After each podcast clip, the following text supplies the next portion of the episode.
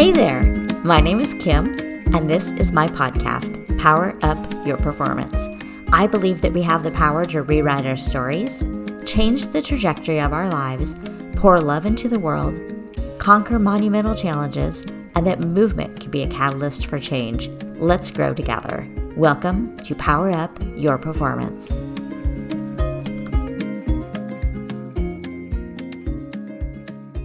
Hey, hey, welcome to the show. My name is Kim Peek, and I am so happy you are here with me today. Before I introduce today's guest, I want to talk a little bit about some of the biggest stumbling blocks you're going to face when it comes to achieving your goals. Now, that could be the big spring marathon that you might be planning, it could be a fitness goal, it could be a business goal. But as you move forward, with any type of goal, there are some common stumbling blocks you're going to face. One of the first blocks you're going to face is that life will get in the way. It always does because we are living busy lives every single day. You're living life. You're going to face this block when your client needs you to do one last thing before you leave for the night. You're going to face this block when you have a sink full of dishes and can't find a shred of clean clothing. You're going to face this block when you've been up all night with a sick kid and then don't have the energy to get out of bed to go to work in the morning. The fastest way to get around this block is to remember that you can start over as many times as you need to. Don't let that be your excuse for giving up and quitting. What I see happen most often is that when we get jostled out of our routines, we give up too easily. Don't let one bad day or bad week keep you from achieving your goal. So, what if you miss a training session? Tomorrow is another day. Get right back up and start again. You only fail when you stop trying. The second block I see people face a lot is that your enthusiasm for this big, bright idea that you were so jazzed about a few days or weeks ago is going to start to fade when things get tough. You're going to face this block when you can't remember your why.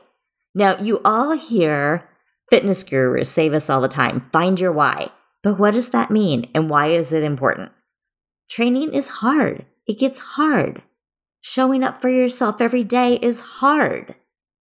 And if your reason for training or working toward that goal isn't something that's extremely important to you, you're going to give up when things get tough. It's that simple. The best way around this block is one of my favorite training tools. That's right, journaling. Take time each day just to write in your journal. Write about what's important to you. Write about the good things and the bad things that happen.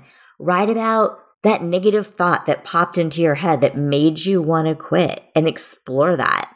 Record information about how you felt when you were training, what you did well, what you need to work on, what you thought about as you're trained. That's going to tell you a lot about your mental state and it's going to tell you what things you need to look out for, what things you need to start addressing so that you don't give up on yourself.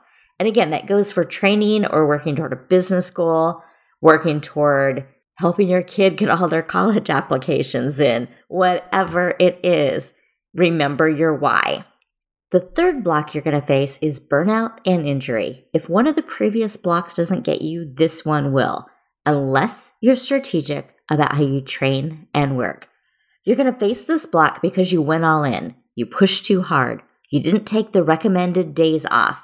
You didn't make time for friends and hobbies. Or sometimes it's just plain bad luck.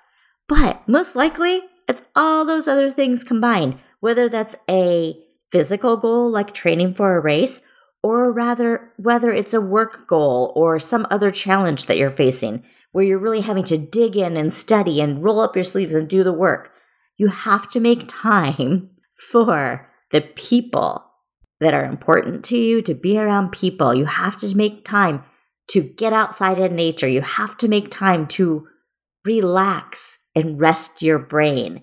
And when we're talking about training for a marathon or doing anything physical, the best way around this block is to train smart, to train responsively. This means listening to your body and learning what it's telling you, and then learning when it's time to dial things back. It means taking rest days. This also requires that you really get in touch with that little voice in your head so you can learn the difference between when your body is telling you it needs rest and recovery and when it's just that voice that says, ah, I don't want to do that today and wants you to take it easy. But when it comes to injury prevention and taking care of your body, today's guest knows all about it.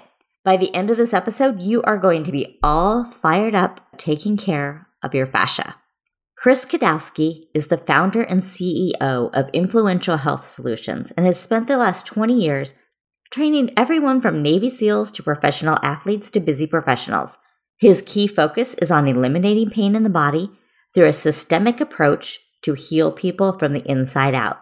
He has written more than five books on it, including the Back Pain Bible and the Head, Neck, and Shoulder Pain Bible. You can learn more about Chris, his books, and his coaching programs at influentialhealthsolutions.com. I hope you enjoy this interview with Chris Kidawski. Welcome to the show, Chris. I'm so excited to talk to you today.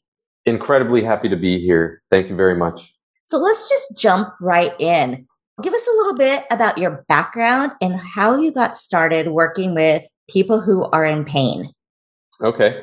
Well, pretty much like most people, when they get really, really good or uncommonly good at something, they first have to start with themselves. They first have to fix themselves.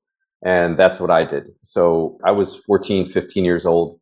I'm running, jumping, playing basketball. And the next day I wake up and it feels like there are razor blades in both of my knees.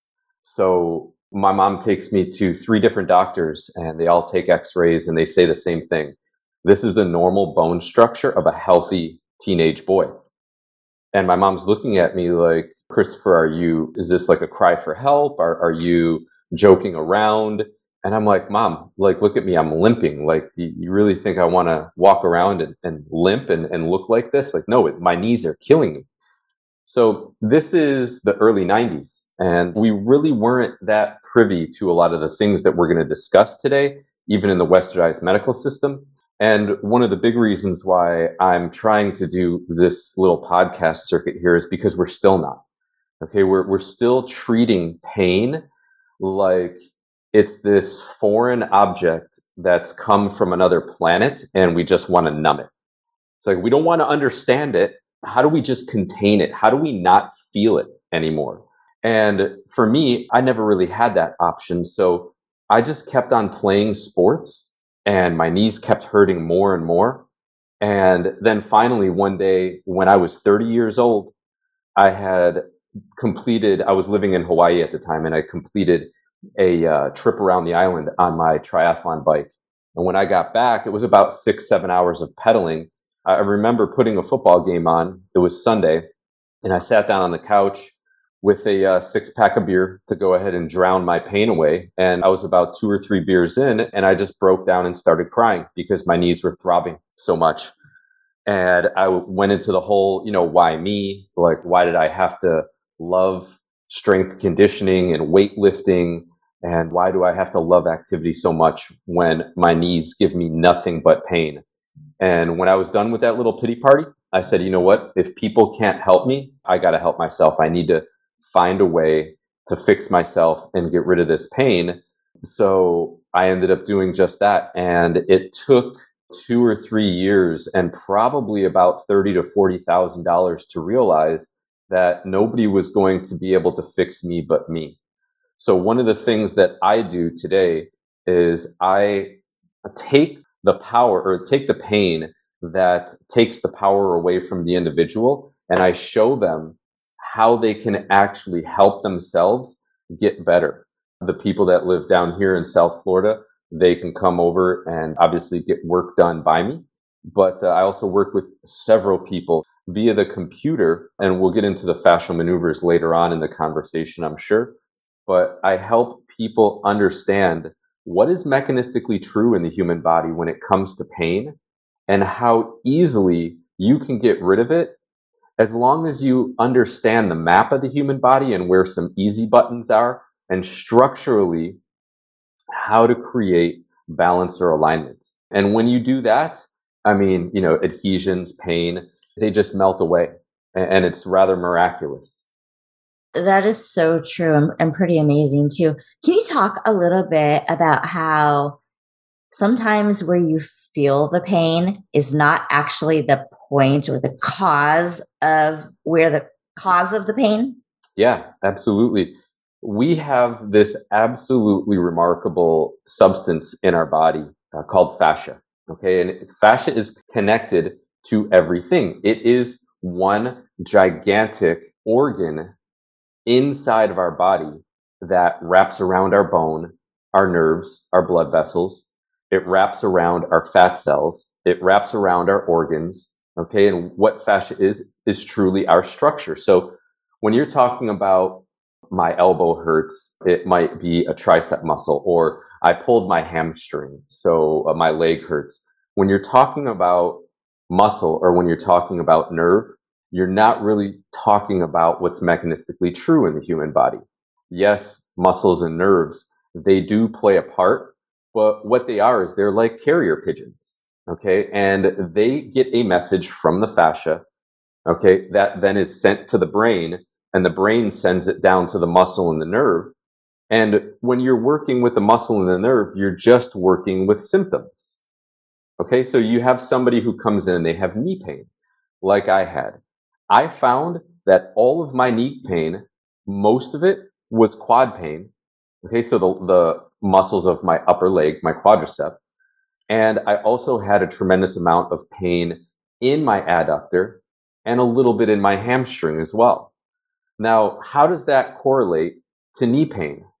Well, the fascia really cares about the joints, but doesn't really care about the muscles. So when we have a problem with the muscle, what ends up happening through adhesions or trigger points is the body will send pain into a joint in order to get you to stop using the muscle, not the joint. But we're forced to stop using the joint because there's pain there. So what that does is the fascia of the muscle that is irritated is now getting the break that the body needs because the fascia senses instability Okay. It creates pain. The pain goes into the knee. Said person says, I'm not going to be able to run, jump, or squat anymore. Problem solved. You're protected. In my book, The Back Pain Bible, I call this uh, wireless pain. So it's kind of like you have a leaking shower and uh, the plumber comes in. He goes and flips a couple switches in your breaker panel. And all of a sudden the shower stops leaking. and you're like, you're like, wait a minute. Like, how did you do that? So there are a lot of times people come in and they say, I have back pain. And I do a quick assessment. I say, no, you don't. You have butt pain. People will come in and they say, my shoulder is killing me. And I say, you know what? I've been doing this for 15 years. I've never once worked on somebody's shoulder ever for shoulder pain. I've worked on the rotator cuffs. Okay. I've worked on the chest muscles. I've worked on the neck muscles. All right. And it all comes down to is the joint stable enough for us to use it in the fashion that we do day in and day out? So our level of pain typically is dictated by our level of activity. And I tell people that there are no old people in this world. There is only old fascia. If we are not maintaining this beautiful crystalline substance that sits underneath our skin and connects everything to everything, it is going to get tight. Movement gets restricted. We develop overcompensation patterns. And then pain comes seemingly from out of nowhere. And people are like, I have no idea why this happened. Well, talk to me a little bit about your life. Do you have any, any big falls, slips, car crashes, ever, anything like that in your life? And people be like, no, no, I, nothing ever happened like that to me. And I go, oh, okay, well, you know, it may have just been created through regular movement. So session number two or three, said person will come back and they'll be like, you know what? I talked to my wife or my husband or my significant other or my friend or my mom or dad. I slipped on the pool nine years ago and I fell right on my butt, on my right butt cheek, and it was sore for probably like three or four weeks. and, and, you know, this person came in with back pain. And I said, think about this. So we have two butt cheeks, but we only have one back. And our body works in the next pattern. So if the right butt cheek, if you fall on the pool deck and there's trauma in the fascial area, okay, and the muscle starts to get really tight and spasm out and everything like that, because it was such a hard fall, we are not going to be able to transfer force from the right leg to the left side back very well. So what your body does is it preferentially will use the left leg now for a lot more effort for anything that you're doing, bending down to pick something up, if you're squatting, if you're walking, if you're running, going upstairs, going downstairs. Okay. And we don't feel this very slow shift to this overcompensation pattern. So then all of a sudden we wake up nine years later and it's like, gosh, man, like where, why is this happening to my back? Like my back's a little rusty. Like it's just tight, you know, and we ignore it. Okay. And then it starts to really have a lot of pain, maybe one day, but then it goes away two or three days later. And then it starts to be a little bit more chronic where we're feeling it for about three to five days, but then it'll go away for a day or two. So we go to the chiropractor and the chiropractor adjusts the spine. Okay, that feels a lot better. Well, what's attached to the spine but the fascia and the muscles? So is the spine rotating and subluxing itself just because it wants to? Or do we have inconsistencies in the fascia and the muscle and we have bad patterns that are firing, okay, because everything's adaptable in the human body. So now all of a sudden, we start to get this really bad compensation pattern that just goes on for years and years and years. And the language of health in the human body is space. That's it. Space. If we have space, cells breathe. The terminal end of a capillary, no matter where it's going, is literally the size of a single blood cell. So you're telling me that you don't think after 40 or 50 years of being on this planet that you may have developed a tight region that's choking off that blood vessel. Oxygen isn't being delivered. The proper nutrients aren't going to where they're supposed to. There's just a huge backlog of a whole bunch of trash from metabolic energy production in the area. And what ends up happening is tightness then becomes predicated by weakness. So the area gets weak because it's not getting enough food, enough nutrients. And then it starts to get tight because there's instability and the tightness creates more weakness and the weakness creates more tightness. And you have this negative feedback loop that eventually will produce pain. It just takes a really long time to get there. In some cases, I tell people the issue you have has been developing for 15 years. And they're like, oh my gosh, I fell downstairs like 15 years ago. And I said, yeah, you know, there it is. So there are a whole bunch of things that can occur in the human body. I mean, you know, not sleeping well, not eating well, lifting with poor form, running too much, doing too many rotational sports. I tell people in my back pain Bible the difference between stress, eustress in the body, and then distress. If you play golf and tennis, that's distress because they're both rotational. So your body's never getting a break from this same pattern over and over. If you like sleeping on the couch and swimming, same thing. Swimming is wonderful, but they're both in the horizontal plane and couches are absolutely horrendous for the body to sleep on.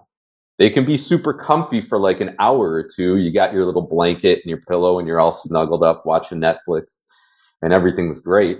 But a lot of times you get up off the couch and it's just like, ugh, like you're super rusty, super stiff after because there's no support.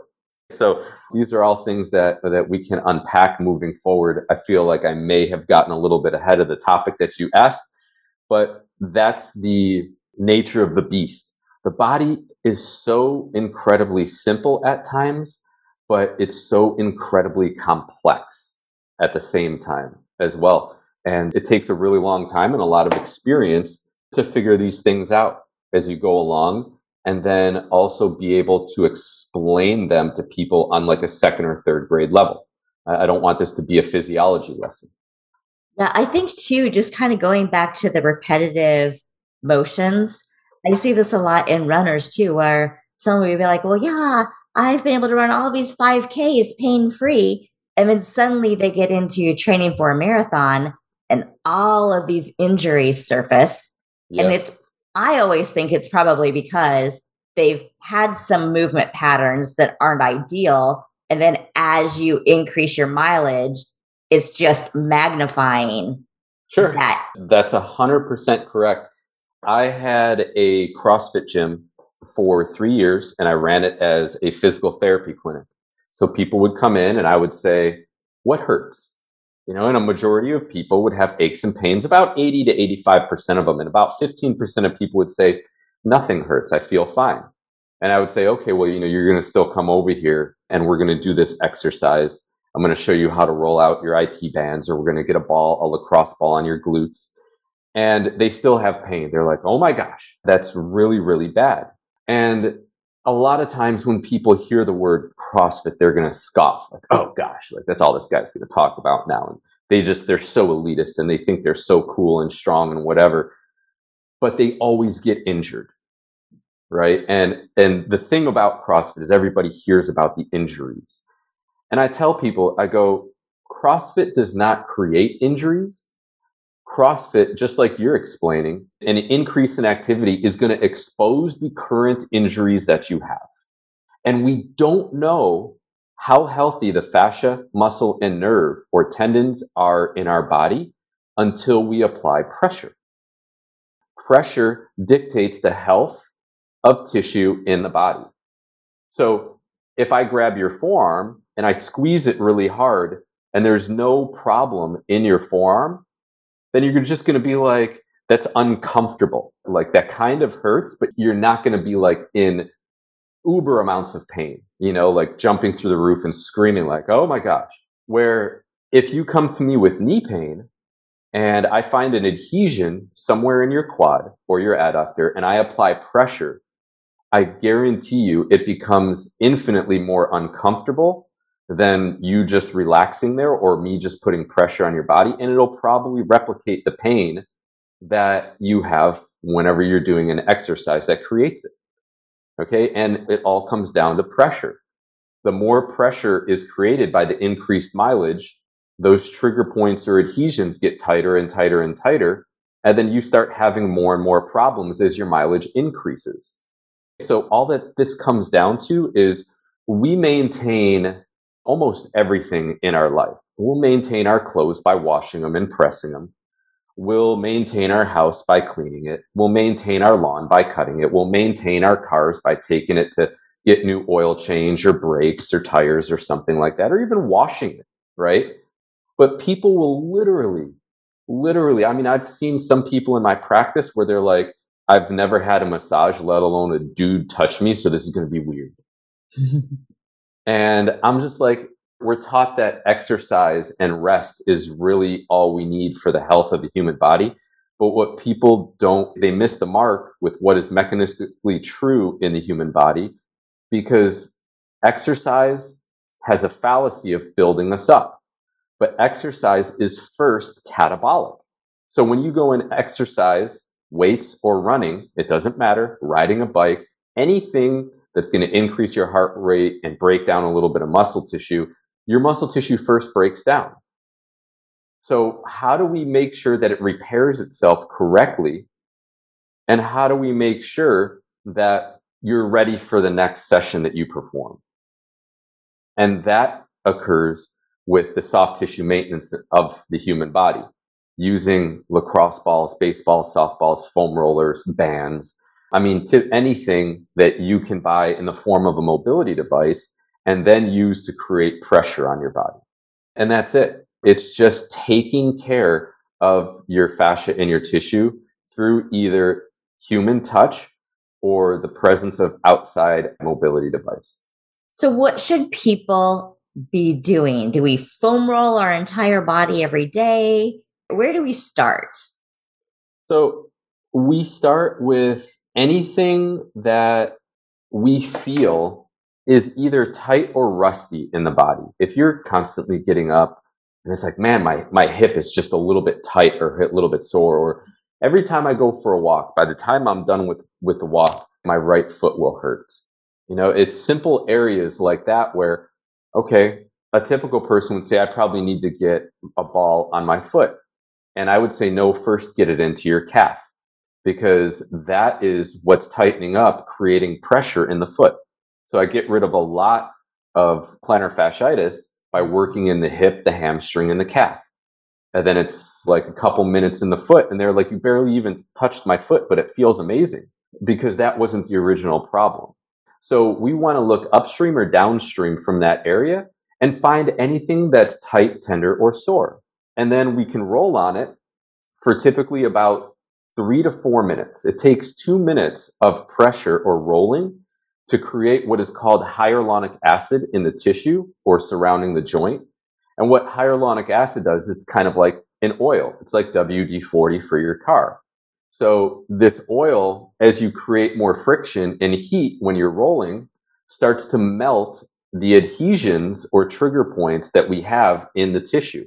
But it takes two minutes to get there. So I'll have a lot of people come in and they'll be like, well, you know, my chiropractor or my doctor said no longer than 30 seconds rolling on the foam roller. And I realize that they don't have time probably to educate themselves on the truth of, of what is mechanistically true in the human body. They're too worried about disease and several other things. But 30 seconds of rolling on a foam roller or a ball is not going to give the body what it needs to get started to return back to balance.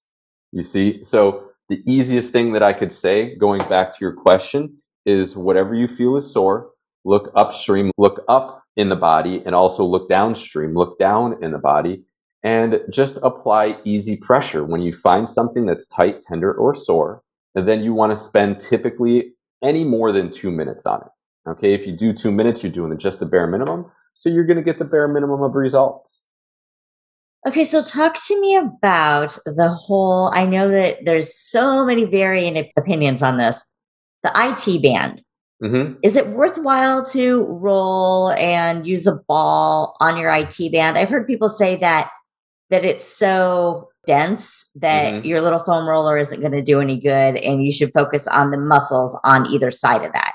Yeah. What, talk to us just about that whole idea.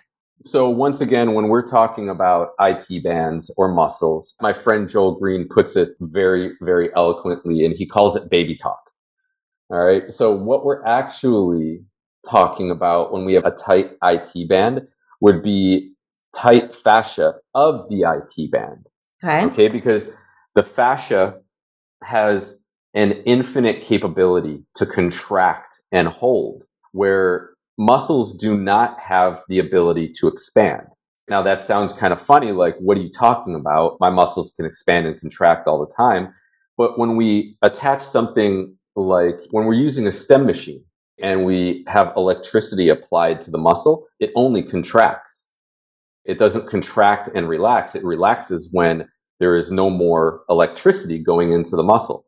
So when we look at fascia, fascia is really the only thing that has the true ability to expand. And as the fascia gets tighter and tighter, what happens is the IT band and the nerves and everything start to compress and create pain. And we get what's called IT band syndrome.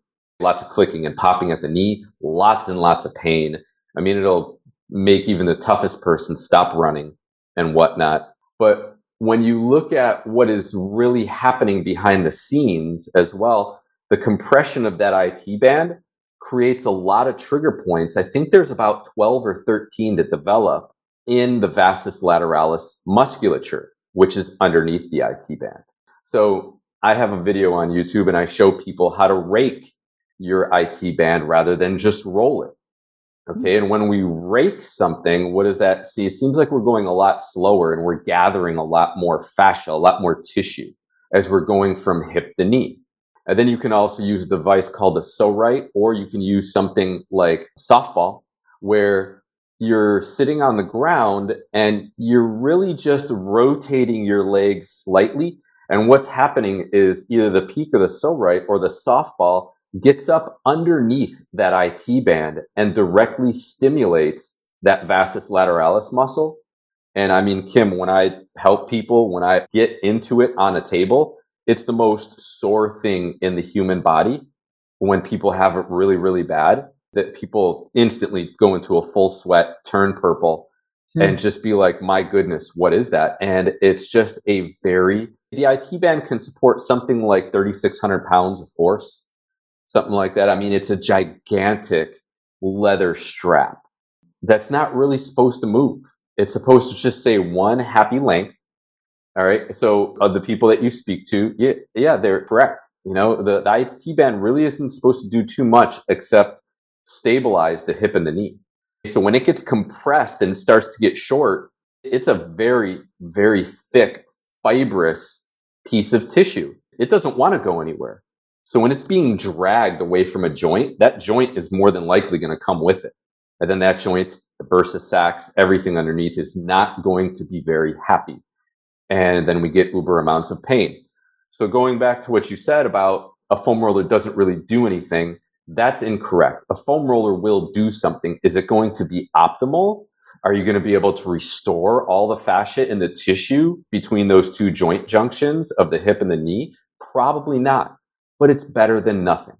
So I don't like this. People come in and be like, oh, you're a big tough CrossFitter, so you probably don't like that I just do yoga or Pilates. And I'm like, I don't care. As long as you're moving your body, you do whatever is healthy for you. I just want you to move. Like that's the primary thing. Just move your body and you're going to be a lot healthier than the people who just sit on the couch all day. Right. So another thing, maybe we need to backtrack a little bit too. Fascia, talking about what it is, because it seems like, you know, we all grew up in school learning about muscles and joints and yeah. nerves, but fascia was never something that was taught or talked about. And I don't even know if it still really is being taught in schools. Can you address that a little bit? Yeah. So anybody that says they understand fascia, I don't know. They must be touched by the hand of God, if that's the case. I don't want to sit here and I tell, I say this on every podcast that like I actually understand it. All I know is that I have the benefit of studying it and then also working with it. Where a lot of scientists, all they're doing is studying it. And when it comes down to study, one of our biggest faults as scientists and physiologists and human beings was that we were studying dead fascia. So fascia, number one, is developed within two weeks of your conception. So within two weeks of being just a tiny little zygote, your fascial system is already starting to develop. And it is with you until the day you die. You cannot extract fascia from the human body. You just cannot. You can take a heart out. You can take two thirds of a liver out. You can take a lung out or a kidney. All right. So you can take organs and whatnot out. If you can't take fascia out, which is more important, an organ or the fascia? So we look at fascia as being like, okay, if that can't be removed from the human body, that's pretty important. Now, when you look at fascia in a cadaver, it's just kind of like this leathery, like dried up, crappy stuff. And what happens in those anatomy classes is they're like, cut the skin open, remove the fascia, and throw it in the garbage. And then in the late 1990s, a French hand surgeon by the name of Jean Claude Guimberteau started sticking microscopes underneath the skin of his patients. And as he pulled the skin away, he would take pictures with the microscope. And he started to realize human living fascia is just completely different than dead fascia in a cadaver. Okay. So I think in 2008 or 2009, the first fascia conference took place in Boston. And they came to the conclusion that the meeting of the minds came to the conclusion that we probably know about 4% of what fascia really is and what it really does. And that's kind of alarming, mm-hmm. right? So I would think that we know more about the oceans and that we know more about the universe, possibly, than we even do about this wonderful crystalline web-like structure in our body called fascia. So fascia is heavily tied to our immune system. A majority of the components like mastocytes, adipocytes, macrophages, leukocytes, and telocytes, they all talk directly to the immune system. In 1899, the godfather of uh, osteopathy, Andrew Taylor Still, said to understand the nature of all disease, one must first look to the fascia. Hmm. This is in 1899, Kim. So if we think that like fascia is like a new subject, no, all it has been is a disregarded subject right. because we never got the chance to really study it or understand it in living people. We only would see it in a cadaver and be like, oh, wow, it connects everything to, ed- eh, to everything. And I guess that's cool, but it's not really moving too much now. It's not really doing too much now. So as we start to dive into a little bit more of what fascia is and what fascia does, what we start to understand is that fascia really responds to perception and it responds to the perception of your everyday environment. This is how it protects you. So if you wake up and you're a same shit, different day dude or gal, what ends up happening is your myofascial system lives in a perpetual state of stress because you don't like your job. Mm-hmm. You don't like your car. You don't like where you live. Maybe you don't like your significant other, your husband, your wife, etc., your family. You, maybe you don't like your living situation. Maybe you don't like your dog. Maybe you don't like where you go to school or the subjects that you're learning. This type of angst or stress is translated as an attack on the body by the fascia. The fascia gets stressed out. We start to overproduce hormones, specific hormones that create more stress. Things get tighter and tighter and tighter in the human body. And then we start developing pain and we have no idea where it comes from. Okay. And like I said, fascia has a infinite ability to contract, but it has a limited ability to expand.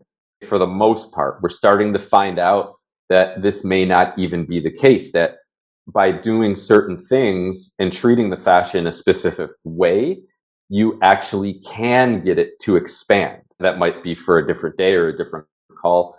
But when we look at fascia from a contractual standpoint, it has an infinite ability to just keep on pulling and pulling and pulling and pulling. So let's say I'm a type of person that holds a lot of anger in my life, spite and resentment. And it's just burning constantly in this solar plexus here. Like whenever I get angry, that this area just lights up.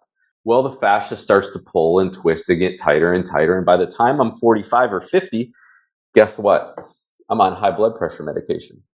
Now, when we look at the heart, the heart is a muscle and it is surrounded by what we call the pericardium. The pericardium is the fascia of the heart a webbing. So a lot of people say that the heart pumps blood, and this is incorrect. What we are in the human body is we are a collection of hydraulic tubes that suck and move around. And what I feel is that the heart, the way those cells developed or evolved, have one job, and that is to expand. As the blood comes in, and then what the fascia does is contract and then push the blood out to the rest of the body.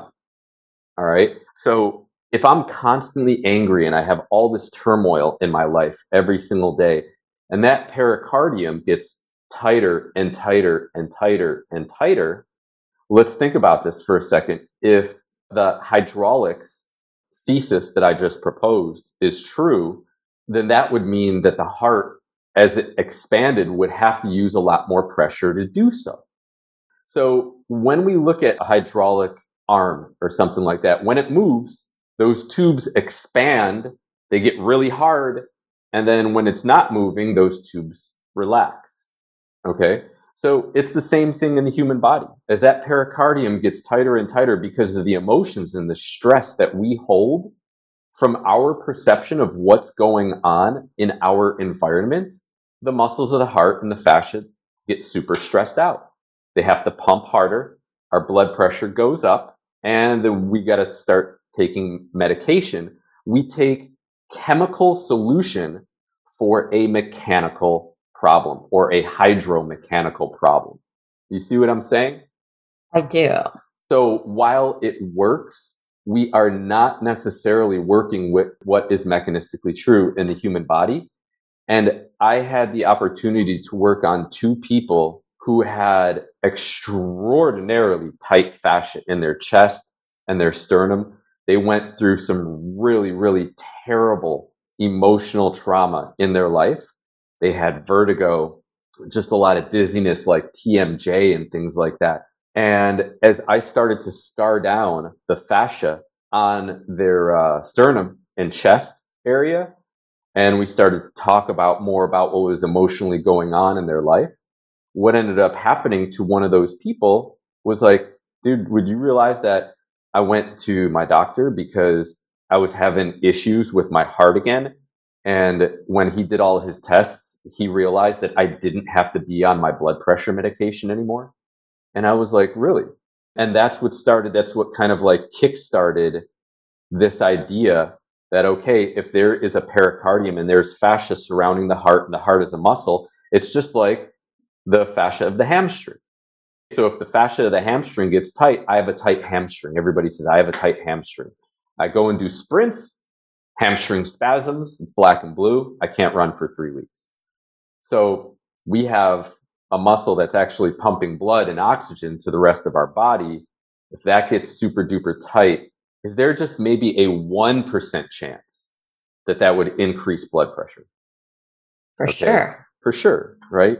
I mean, we're just looking, I'm just asking for a 1% chance just to help make sense out of all this. So to have that happen, I mean, I've worked with people and they've had, you know, splitting headaches for a really long time. And I open up the fascia around the eyes and the skull and the neck. And they go back to their ophthalmologist or optometrist because they think that they have to get a thicker prescription or a different prescription and this actually occurred with my wife and a couple of my other clients. And uh, the doctor was like, Your vision didn't get worse, it got better. and my one client who lives up in Ohio, I'm in South Florida, she actually said that her optometrist was like mad. And she's like, like, whatever you're doing, I don't know what you're doing. I don't know what you're doing, but your eyesight has actually got better. And she was talking about me and how I was doing all these maneuvers and everything for her face and for her skull and resetting her sphenoid bone and just removing all of this stress from the ocular cavity. And think about it, fascia.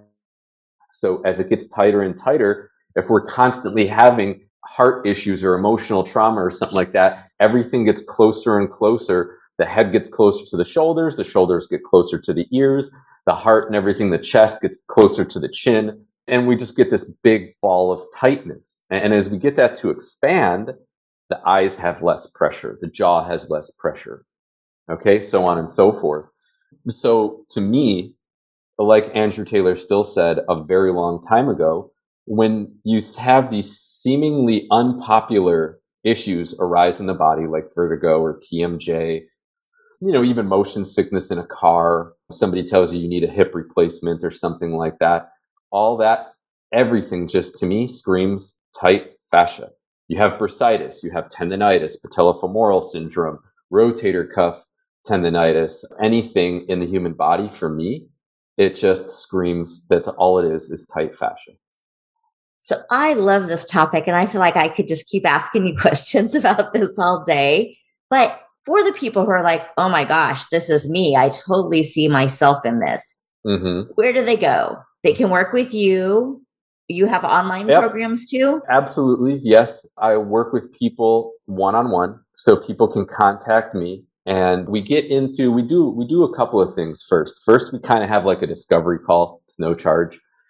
And what I really want to make sure is just that the person I'm working with is right to work with me and I'm right to work with them.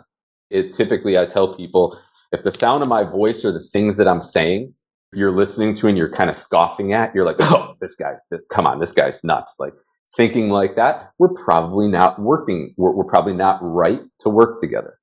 Then there's going to be a majority of people where I've touched on things in their body and they're like, how does this dude know what's going on to me right now? Those are my ideal clients because in order for you to get better with my assistance, we first have to have the same ideology about the body. If you think it works one way and I'm trying to help you make it work another, uh, those ideals are going to conflict. It's different energy. It's not going to work. So a majority of people, I would probably say 98%, just like in my practice, they're here. They love what I do. And my approach to helping restore the body and help it move and feel younger, majority of people really like how I do that. And then every year, one, two, three people, we have a couple of sessions and they're like, you know what? I just don't think it's working for me. And I say, okay, you know, and we're still friends, things like that. And everything's fine. You know, what there is, is there, there's no pressure. You have to want to get better if you're going to work with me because a lot of things that I am going to ask you to do, I can't force you to do. Like have better sleep habits. And I have a whole, I have PDFs upon PDFs and, and programs upon programs to help you sleep better. And what do we know about sleep and stress? If you don't get enough of one, you start to have a lot more of the other. Mm-hmm. And then that fascial system gets tighter and tighter. Our pain gets amplified. And then that starts to spill over into our relationships. I mean, some of the people that I work with, their husband or their wife, they will call me after and they're in tears and they say, You gave me my husband back. Mm. Like, I didn't know who this dude was for the last three years. I mean, he was not the person I married. And I was like, pain changes people. It changed me. It changed me a lot. When I was going through all that knee pain, I shoveled a lot of doo doo on my girlfriends, you know, and was just like, it's all your fault. But what I was doing was giving them all of my pain and saying, here, can you take it, please? Because I'm sick of it. And then all of a sudden, as I got rid of my pain, everything was aloha. And I was like, I just, I wake, wake up every day and I'm like, I'm in love with life. I love where I live and I love what I do and I, I love I love the grass and I love the trees and all of a sudden you kind of become like this pixie dust and fairy child and the reason why I want to get my message out to as many people as possible is because I want the world to be happier and healthier. Okay, a lot of fear, a lot of fear going on right now with everything that's happening. And what I'm finding is that people are unconsciously running this program of fear in their body and it's starting to arise as things like heart palpitations or a stabbing feeling in the chest or just unbelievable migraines and things like that. And what happens when we harbor a lot of fear? The body wants to protect, so it makes itself small. All right. And then all of a sudden we have everything in our chest, our heart, our throat chakras, everything starts to collapse and we start to get pain and problems and a lot more stress as a result. Totally makes sense to me. So if somebody is like, you know, I like what he's saying, but I really want somebody local that can put their actual hands on my body and do the work. Mm-hmm.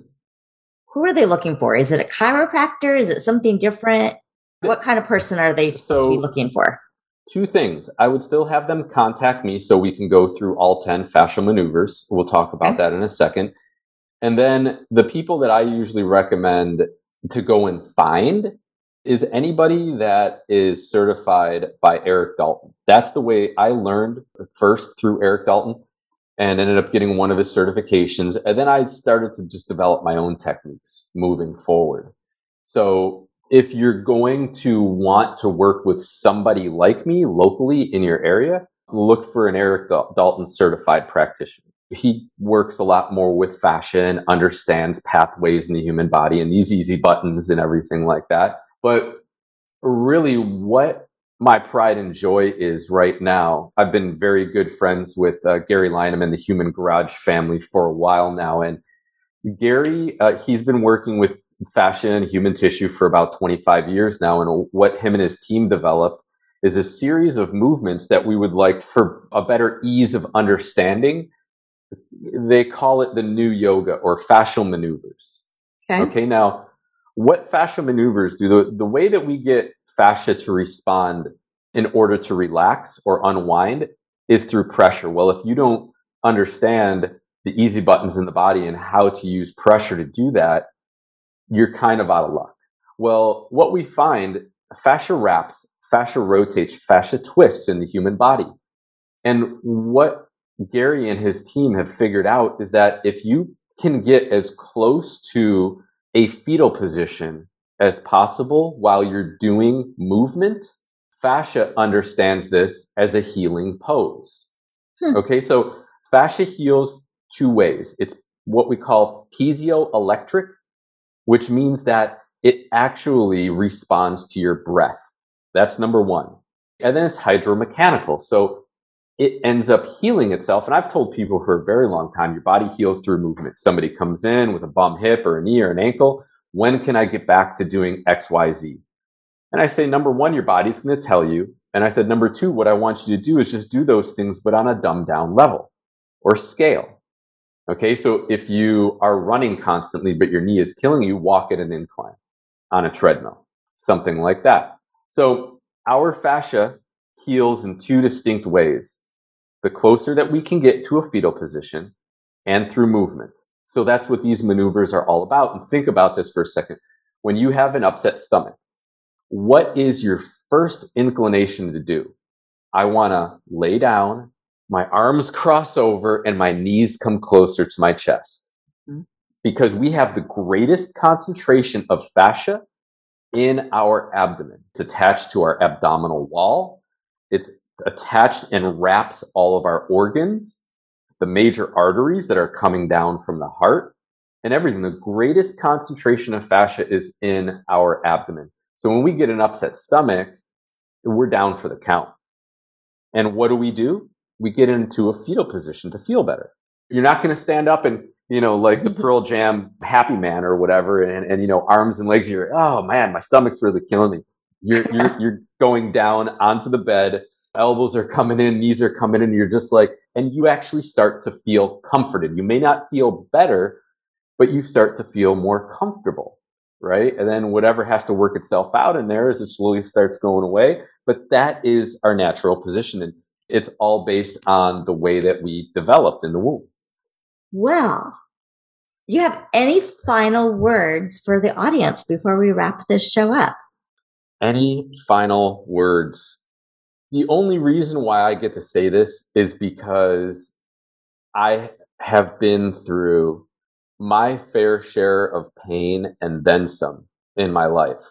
And I'm talking about myofascial pain. I can even say emotional pain. We, everybody is, you know, it's like you think that your case is so incredibly bad. And then you hear about somebody who has it worse and you're just like, mm-hmm. I'm glad I'm not that person.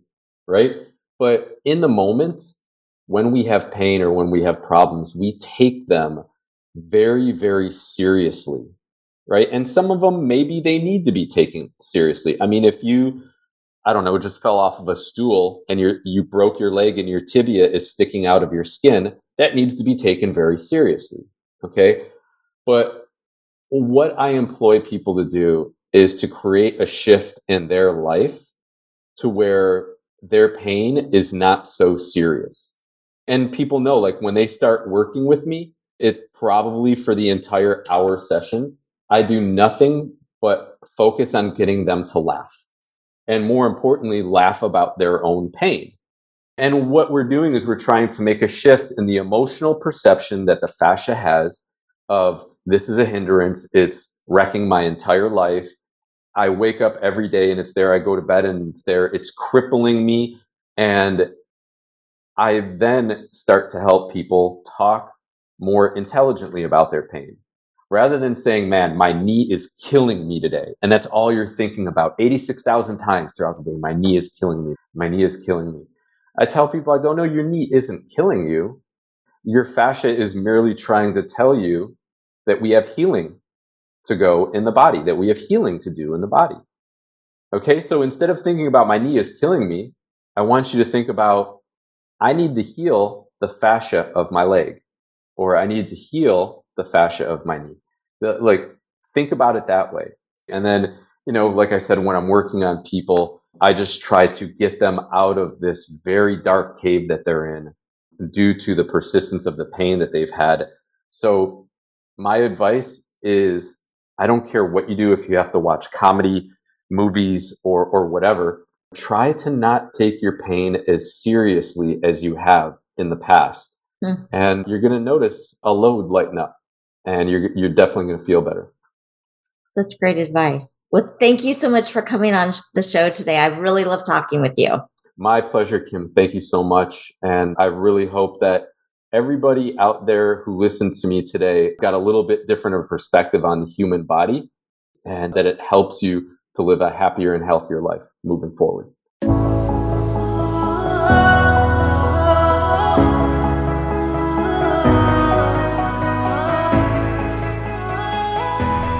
Thank you for joining me for season four of Power Up Your Performance. If you like this episode, please share it with a friend, rate, review, and follow.